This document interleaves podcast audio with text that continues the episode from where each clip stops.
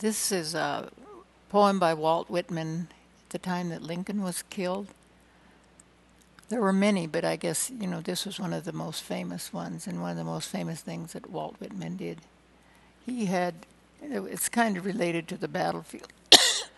he had worked on the battlefields and uh, knew the horrors of war, but he was, this is a little bit different because he was talking about Lincoln. O Captain, my Captain, our fearful trip is done. The ship has weathered every rack, the prize we sought is won. The port is near, the bells I hear, the people all exulting, while follow eyes the steady keel, the vessel grim and daring. But oh, heart, heart, heart, oh, the bleeding drops of red, where on the deck my captain lies, fallen cold and dead. O captain, my captain, rise up and hear the bells. Rise up, for you the flag is flung, for you the bugle trills, for you bouquets and ribbon wreaths, for you the shores are crowding. For you they call, the swaying mass, their eager faces turning. Here, captain, dear father, this arm beneath your head, it is some dream that on the deck you've fallen cold and dead. My captain does not answer, his lips are pale and still. My father does not feel my arm, he has no pulse nor will. The ship is anchored safe and sound, its voyage closed and done. From fearful trip the victor ship comes in with object won. Exalt, O shores, and ring, O bells. But I, with mournful tread, will walk the deck my captain lies, fallen, cold, and dead. This is an, a poem by Rudyard Kipling that I always liked. When Earth's last, it's called El L'Envoi, when Earth's last picture is painted and the tubes are tr- twisted and dried, when the oldest colors have faded and the youngest critic has died, we shall rest, and faith we shall need it, lie down for an eon or two, till the master of all good workmen shall set us to work anew. And those that were good will be happy, they shall sit in a golden chair. they shall splash at a ten league canvas with brushes of comet's hair. They shall have real saints to draw from Magdalene, Peter, and Paul. They shall work for an age at a sitting and never be tired at all. And only the Master shall praise us, and only the Master shall blame. And no one shall work for money, and no one shall work for fame, but each for the joy of working, and each in his separate star shall draw the thing as he sees it, for the God of things as they are. This is a poem by Edwin Markham, and I had learned it when I was in high school, and I just really, really liked it, and I liked it so well. When I got to college, my teacher was quite impressed, I guess, because it, it was one that I really liked, and uh, so she had me read others, and I didn't ever do the others as well. I just didn't feel as much about some of his other ones as I did this one.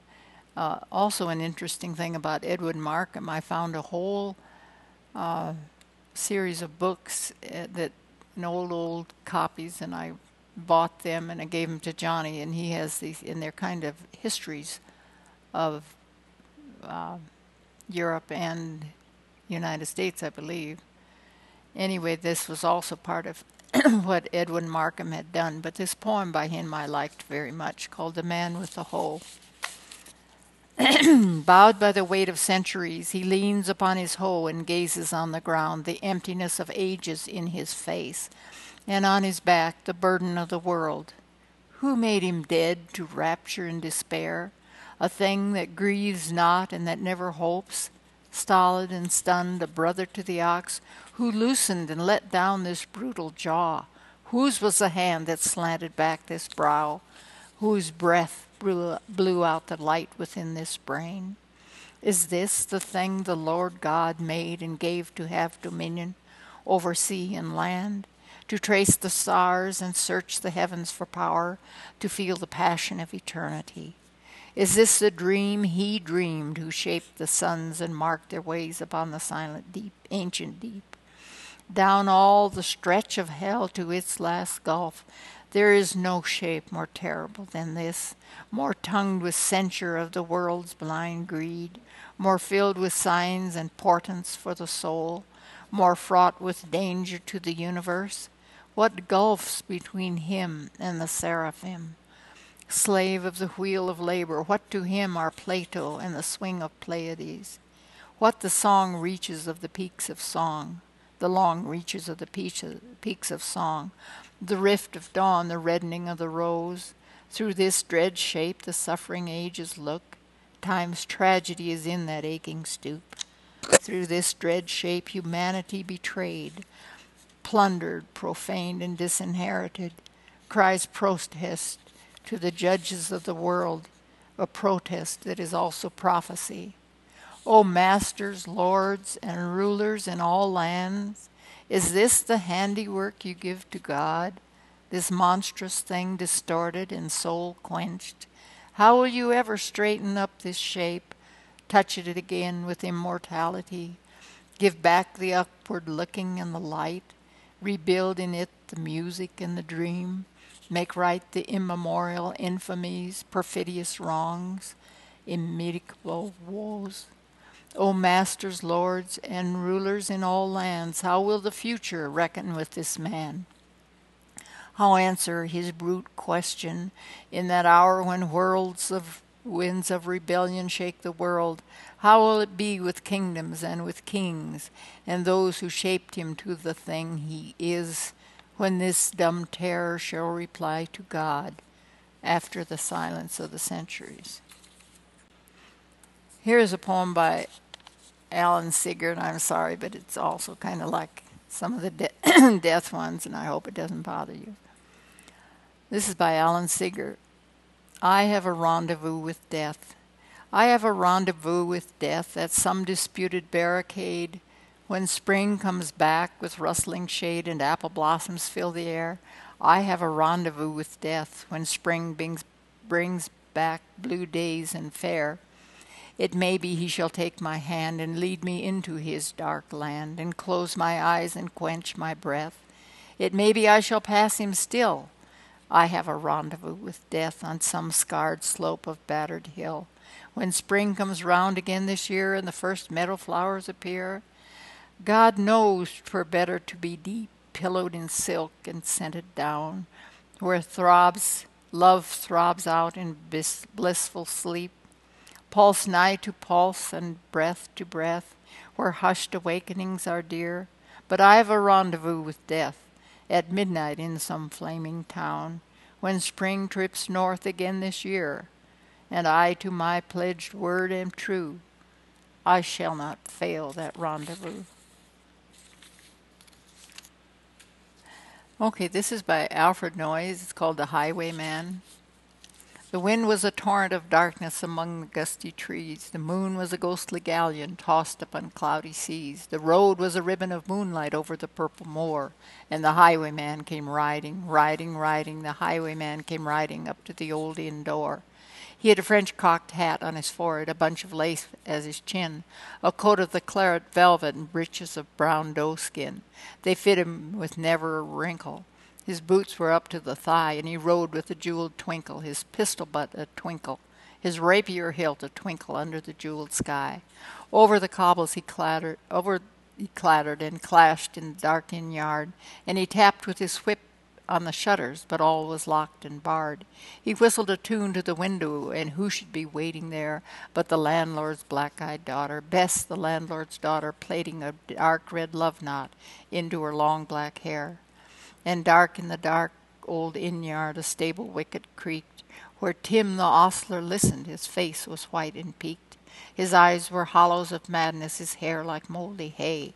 But he loved the landlord's daughter, the landlord's red lipped daughter. Dumb as a dog, he listened and he heard the robber say, One kiss, my bonny sweetheart, I'm after a prize tonight, but I shall be back with the yellow gold before the morning light.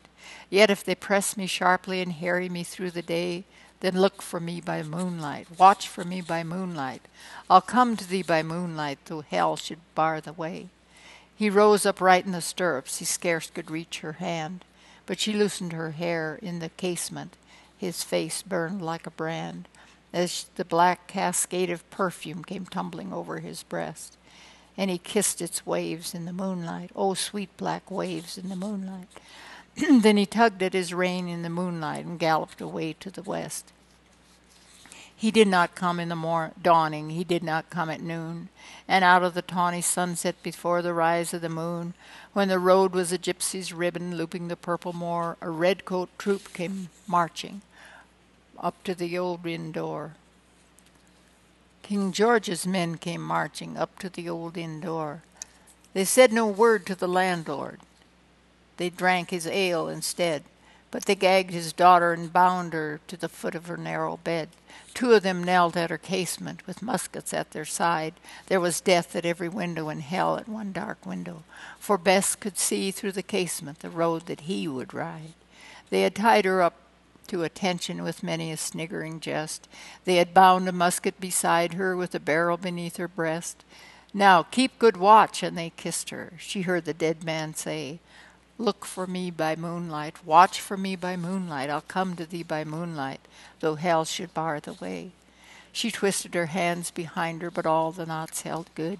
She writhed her hands till her fingers were wet with sweat or blood. They stretched and strained in the darkness, and the hours crawled by like years, till now, on the stroke of midnight, cold on the stroke of midnight, the tip of one finger touched it. The f- trigger, at least, was hers. The tip of one finger touched it. She strove no more for the rest. Up she stood, up to attention, with the barrel beneath, beneath her breast. She would not risk their hearing, she would not strive again, for the road lay bare in the moonlight, blank and bare in the moonlight, and the blood of her veins in the moonlight throbbed to her love's refrain. Tlot, tlot, tlot, tlot. Had they heard it? The horse hoofs ringing clear. Tlot, tlot, tlot, tlot in the distance. Were they deaf that they did not hear? Down the ribbon of moonlight over the brow of the hill. The highwayman came riding, riding, riding. The redcoats looked to their priming. She stood up, straight and still. Tlot tlot in the frosty silence. Tlot tlot in the echoing night. Nearer he came, and nearer her face was like a light. Her eyes grew wide for a moment. She drew one last deep breath.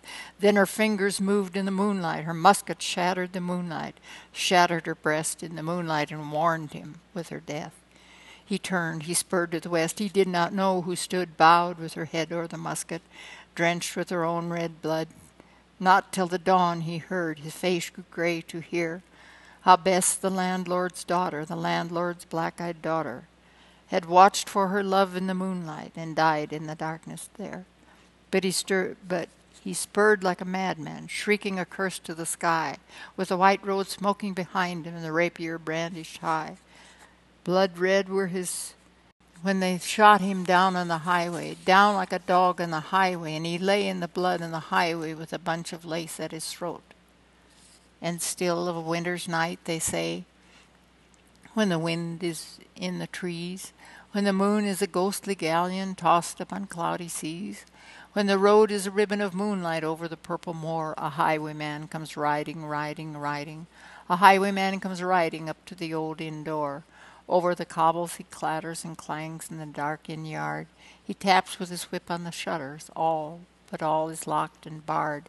He whistles a tune to the window, and who should be waiting there but the landlord's black eyed daughter, Bess, the landlord's daughter, plaiting a dark red love knot into her long black hair.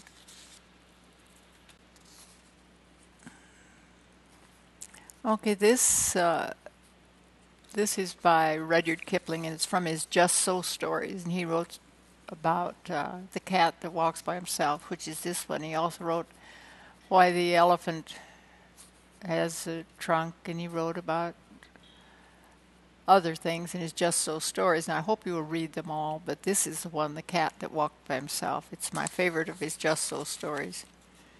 Hear and attend and listen, for this befell and behappened and became and was, O my best beloved. When the tame animals were wild, the dog was wild, and the horse was wild, and the cow was wild, and the sheep was wild, and the pig was wild, as wild as wild could be. And they walked in the wet, wild woods by their wild lones, but the wildest of all the wild animals was the cat. He walked by himself, and all places were alike to him. Of course, the man was wild too, is dreadfully wild. He didn't even begin to be tame till he met the woman, and she told him that she did not like living in the wild ways. She picked out a nice dry cave instead of a heap of wet leaves to lie down in. And she strewed clean sand on the floor, and she lit a nice fire of wood at the back of the cave. And she hung a dried wild horse skin tail down across the opening of the cave, and she said, Wipe your feet, dear, when you come in, and now we'll keep house. That night, best beloved, they ate wild sheep, roasted in the hot stones, and flavored with wild garlic and wild pepper and wild duck stuffed with wild rice and wild fenugreek with coriander and marrow bones of wild oxen and wild cherries and wild grenadillas. Then the man went to sleep in front of the fire, ever so happy. But the woman sat up, combing her hair. She took the bone of the shoulder of mutton, the big fat blade bone, and she looked at the wonderful marks on it, and she threw more wood on the fire, and she made a magic. She made the first singing magic in the world. Out in the wet wild woods, all the wild animals gathered together where they could see the light of the fire a long way off, and they wondered what it meant. Then Wild Horse stamped with his wild foot and said, "O my friends and O my enemies, why have the man and the woman made this that great light in that great cave?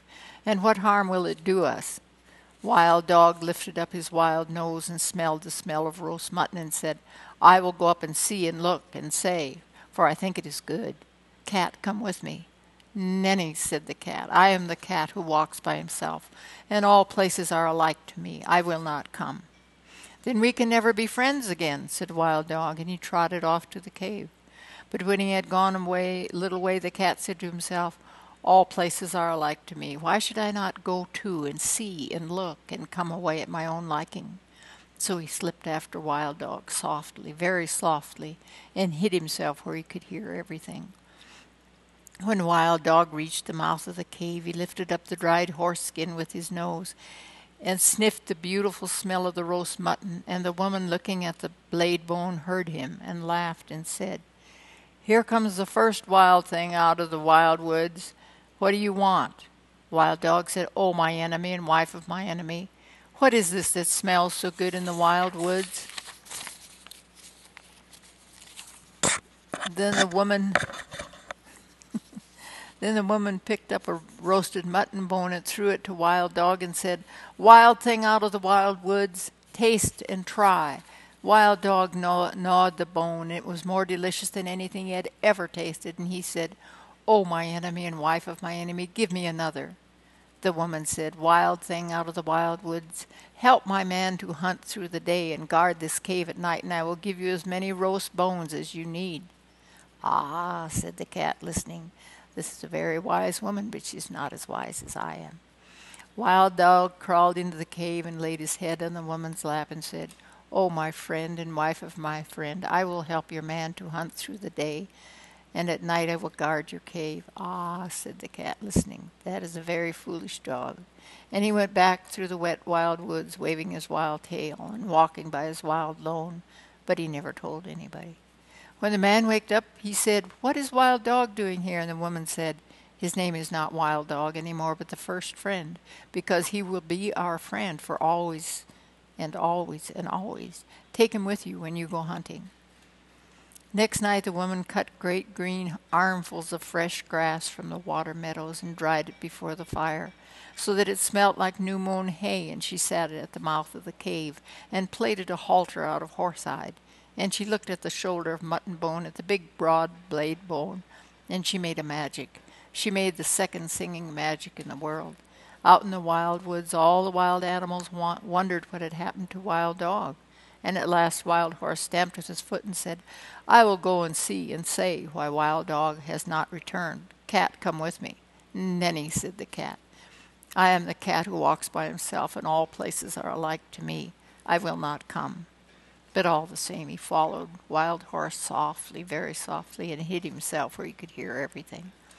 When the woman heard Wild Horse tripping and stumbling on the on his long made, she laughed and said, Here comes the second wild thing out of the wild woods. What do you want? Wild Horse said, Oh, my enemy and wife of my enemy, where's Wild Dog? The woman laughed and picked up the blade bone and looked at it and said, Wild thing out of the wild woods, you did not come here for Wild Dog, but for the sake of this good grass. And Wild Horse, tripping and stumbling on his long mane, said, That is true. Give it me to eat. The woman said, Wild thing out of the wild wood, bend your wild head and wear what I give you, and you shall eat this wonderful grass three times a day. Ah, said the cat, listening. This is a clever woman, but she is not so clever as I am. Wild Horse bent his wild head, and the woman slipped the plaited hide halter over it.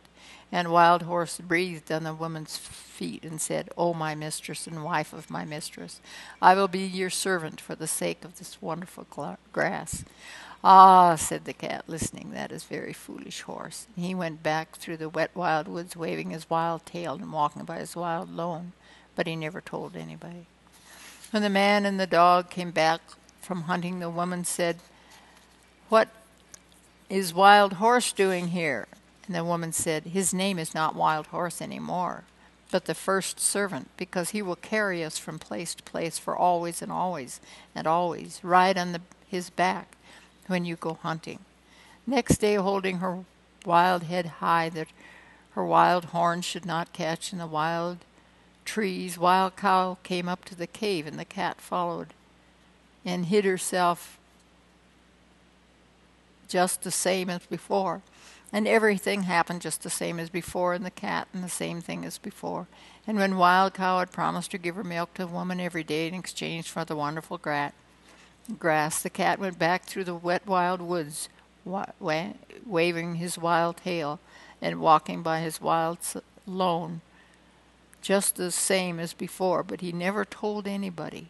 And when the man and the horse and the dog came home from hunting and asked the same questions as before, the woman said, her name is not Wild Cow any more, but the giver of good food. She will give us the warm white milk for always and always and always and I will take care of her while you and the first friend and the first servant go hunting. Next day the cat waited to see if any other wild thing would go to, up to the cave, but no one moved in the wet wild woods. So the cat walked there by himself, and he saw the woman milking the cow, and he saw the light of the fire in the cave, and he smelt the smell of the warm white milk. Cat said, "O oh, my enemy and wife of my enemy, where'd Wild Cow go?" The woman laughed and said, Wild thing out of the wild woods, go back to the woods again, for I have braided my hair and I have put away the magic blade bone, and we have no more need of either friend or servants in our cave. Cat said, I am not a friend and I am not a servant. I am the cat who walks by himself, and I wish to come into your cave. The woman said, Then why did you not come with first friend on the first night? cat grew very angry and said, As Wild Dog told tales of me? Then the wild woman laughed and said, Then the woman laughed and said, You are the cat who walks by himself, and all places are alike to you. You are neither a friend nor a servant. You have said it yourself. Go away and walk by yourself in all places alike. Then Cat pretended to be sorry and said, Must I never come into the cave? Must I never sit by the warm fire? Must I never drink the warm white milk? You are very wise and very beautiful. You should not be cruel even to a cat. The woman said, I knew I was wise, but I didn't know, know I was beautiful. So I will make a bargain with you. If ever I say one word in your praise, you may come into the cave. And if you say two words in my praise, the cat, I never shall, said the woman. But I say two words in your praise, you may sit by the fire in the cave. And if you say three words, to the cat, I never shall, said the woman, but if I say three words in your praise, you may drink the white, white warm milk three times a day, for always, and always, and always. Then the cat arched his back and said, Now let the curtain at the mouth of the cave, and the fire at the back of the cave, and the milk pots that stand beside the fire remember what my enemy and the wife of my enemy has said. And he went away through the wet wild woods, waving his wild tail and walking his, by his wild lone. That night, when the man and the horse and the dog came home from hunting, the woman did not tell them of the bargain that she had made with the cat, because she was afraid that they might not like it. Cat went far and far away and hid himself in the wet wild woods by his wild lone for a long time, till the woman forgot all about him. Only the bat, the little upside down bat that hung inside the cave, knew where Cat was, hid, and every evening Bat would fly to Cat with news of what was happening. One evening, Bat said, There's a baby in the cave. He is new and pink and fat and small. And the woman is very fond of him. Ah, said the cat, what is the baby fond of? He is fond of things that are soft and tickle, said the bat. He is fond of warm things to hold in his arms when he goes to sleep. He is fond of being played with. He is fond of all those things. Ah, said the cat, listening, then my time has come. Next night, Cat walked through the wet wild woods and hid very near the cave till morning time, and the man and the dog and the horse went hunting. The woman was busy cooking that morning, and the baby cried and interrupted, so she carried him outside the cave and gave him a handful of pebbles to play with, but still the baby cried. Then the cat put out his patty paw and patted the baby on the cheek, and it cooed and the cat rubbed against its fat knees and tickled it under the fat chin with his tail, and the baby laughed, and the woman heard him and smiled. Then the bat, the little upside down bat that hung in the mouth of the cave, said, Oh, my hostess and wife of my host and mother of my host's son, a wild thing from the wild woods is most beautifully playing with your baby. A blessing on that wild thing, whoever he may be, said the woman, straightening her back, for I was a busy woman this morning, and he has done me a service. That very minute and second, best beloved, the dried horseskin curtain that was stretched tail down at the mouth of the cave fell down, whoosh, because it remembered the bargain she had made with the cat. And when the woman went to pick it up, lo and behold, the cat was sitting quite comfy inside the cave. Oh, my enemy and wife of my enemy, and mother of my enemy, said the cat. It is I, for you have spoken a word in my praise, and now I can sit within the cave for always and always and always. But still, I am the cat who walks by himself, and all places are alike to me. The woman was very angry and shut her lips tight and took up her spinning wheel and began to spin. But the baby cried because the cat had gone away, and the woman could not hush it for struggle for it struggled and kicked and grew black in the face. Oh, my enemy and wife of my enemy and mother my enemy, said the cat, take a strand of the wire that you are spinning and tie it to your spinning whorl and drag it along the floor, and I will show you a magic sh- that shall make your baby laugh as loudly as he is now crying. I will do so, said the woman, because I am at my wit's end, but I will not thank you for it. She tied the thread to the little clay spindle whorl and drew it across the floor, and the cat ran after it and patted it with his paws, and rolled head over heels and tossed it backward over his shoulder and chased it between his hind legs, and pretended to lose it and pounced down upon it again till the baby laughed as loudly as it had been crying and scrambled after the cat and frolicked all over the cave till it grew tired and settled down to sleep with the cat in its arms.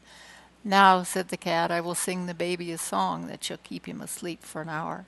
And he began to purr loud and low, low and loud, till the baby fell fast asleep. The woman smiled as she looked down upon the two of them and said, That was wonderfully done, no question, but you are very clever, O cat. That very minute and second, best beloved, the smoke of the fire at the back of the cave came down in clouds from the roof. Poof! Because it remembered the bargain she had made with the cat, and when it had cleared away, lo and behold, the cat was sitting quite comfy close to the fire. O my enemy and wife of my enemy and mother of my enemy, said the cat, it is I, for you have spoken a second word in my praise, and now I can sit by the warm fire at the back of the cave, for always and always and always. But still, I am the cat who walks by himself, and all places are alike to me. Then the woman was very, very angry and let down her hair and put more wood on the fire and brought out the broad blade bone of the shoulder of mutton and began to make a magic that should prevent her from saying a word in praise of the cat. It was not a singing magic, best beloved, it was a still magic, and by and by the cave grew so still that a little wee wee mouse crept out of a corner and ran across the floor. Oh, my enemy and wife of my enemy, and mother of my enemy, said the cat, is that little mouse part of your magic? Oh, gee! No, indeed, said the woman, and she dropped the blade bone and jumped upon the footstool in front of the fire, and braided up her hair very quickly for fear that the mouse should run of it. Ah, said the cat, watching. Then the mouse will do me no harm if I eat it? No, said the woman, braiding her hair. Eat it quickly, and I will ever be grateful to you. Cat made one jump and caught the little mouse, and the woman said, A hundred thanks. Even the first friend is not quite quick enough to catch little mice as you have done. You must be very wise. That very moment and second, O best beloved, the milk pot that stood by the fire cracked in two pieces. because it remembered the bargain she had made with the cat.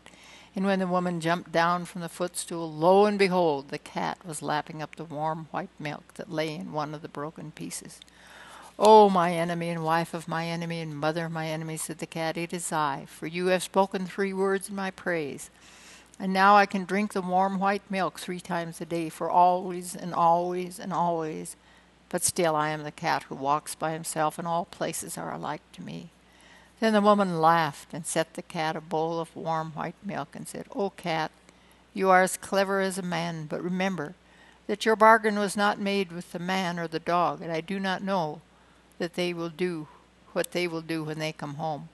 What is that to me? said the cat. If I have my place in the cave by the fire, and my warm white milk three times a day, do not care what the man or the dog can do. That evening, when the man and dog came into the cave, the woman told them all the story of the bargain, while the cat sat by the fire and smiled. Then the man said, Yes, but he has not made a bargain with me, or with all proper men after me. Then he took off the two leather boots, and he took up his little stone axe, that makes three, and he fetched a piece of wood and a hatchet, that is five altogether. And he set them out in a row, and he said, Now we will make our bargain. If you do not catch mice when you are in the cave, for always and always and always, I will throw these five things at you whenever I see you, and so shall all proper men do after me. Ah, said the woman, listening, this is a very clever cat, but he is not so clever as my man. The cat counted the five things. They looked very knobby. And he said, I will catch mice when I am in the cave for always and always and always. But still I am the cat who walks by himself, and all places are alike to me. Not when I am near, said the man. If you had not said that last, I would have put all those things away for always and always and always. But I am not going to throw. I am now going to throw my two boots and my little stone axe, that makes three, at you whenever I meet you, and so shall all proper men do after me. Then the dog said, Wait a minute. He has not made a bargain with me, or with all proper dogs after me. And he showed his teeth and said, If you are not kind to the baby while I am in the cave for always and always and always, I will hunt you till I catch you, and when I catch you, I will bite you. And so shall all dogs, proper dogs, do after me. Ah, said the woman listening, this is a very clever cat, but he is not so clever as a dog. Cat counted the dog's teeth, and they looked very pointed, and he said, I will be kind to the baby while I'm in the cave, as long as he does not pull my tail too hard, for always and always and always, but still, I am the cat that walks by himself, and all places are alike to me. Then the man threw his two boots and the little stone axe, that makes three, at the cat, and the cat ran out of the cave and the dog chased him up a tree. And from that day to this, best beloved, three proper men out of five will always throw things at a cat whenever they meet him, and all proper dogs will chase him up a tree. But the cat keeps his side of the bargain too. He will kill mice, and he will be kind to babies when he is in the house, just as long as they do not pull his tail too hard. But when he has done that, and between times and when the moon gets up and the night comes, he is the cat that walks by himself and all places are alike to him. Then he goes out to the wet wild woods or up the wet wild trees or the wet wild roots, waving his wild tail and walking by his wild lawn.